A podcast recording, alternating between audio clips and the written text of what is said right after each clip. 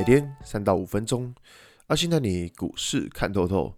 欢迎收听今天的晨间碎碎念。大家早安，我是阿信。今天是十一月十六号，礼拜二。先来为大家整理一下昨天的美国股市。道琼指数下跌十二点，跌幅零点零四个百分点。Next day 下跌七点一一点，跌幅零点零四个百分点。S&P Y 指数上涨零点一二点，涨幅零点零三个百分点。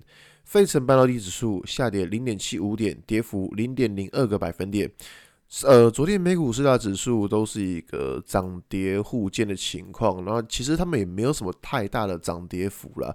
那所以说，其实我们直接来看到台股好了。如果以今天的台股而言，其实在今天会非常去注重。两件事情，第一个就是指数到了这边，其实它已经非常接近上方的压力了。所以说，我觉得最近呢，就是你大概操作可能要小心点，因为上方有个非常大的压力是在一七七五五的这个位置。也就是说呢，一七七五五距离现在的指数一七六三四其实非常接近，剩一百多点。不要觉得一百多点很远，一百多点非常的快。所以说，其实我觉得在这个位置的话。就是，嗯，是指我我个人觉得是指数，假如在往上的话，那个整整个操作的概念就会稍微留意一下了。那再第二个是关于说元宇宙这个题材了，就元宇宙这个题材其实已经热到一个就是夸张了。以前只有炒宏达电家族，现在炒到 IC 设计，或炒到一些很奇怪的股票，就是只要你有跟元宇宙扯上一点屁关系，那股价都会涨。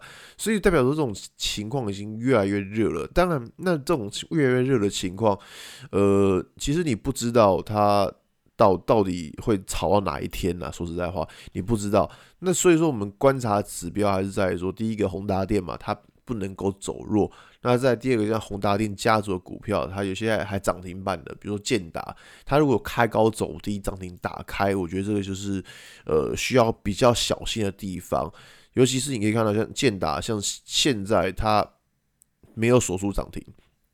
所以我觉得说，今天整个，呃，在盘面的气氛上，我会稍微的小心一点，因为毕竟，嗯、可以看到，就是整个如果整个投机的气氛下降的话，那当然对于大家整体的操作而言，其实都不是这种太好的状况。所以今天的操作，大概会稍微留意一下吧。那昨天 Tesla 跌的蛮重的，所以说今天也会比较提防，说整个车用会不会被。Tesla 所影响到，反正就是呃，我觉得在这个位置，当然指数它如果还能够守住五日均线，当然就是不用想太多，只是说你要去注意一下，就是说上方的压力已经很近了。比如说你要去追价吗？那我觉得追价的可追价的胜率可能会稍微降低一点的，这个是我觉得这。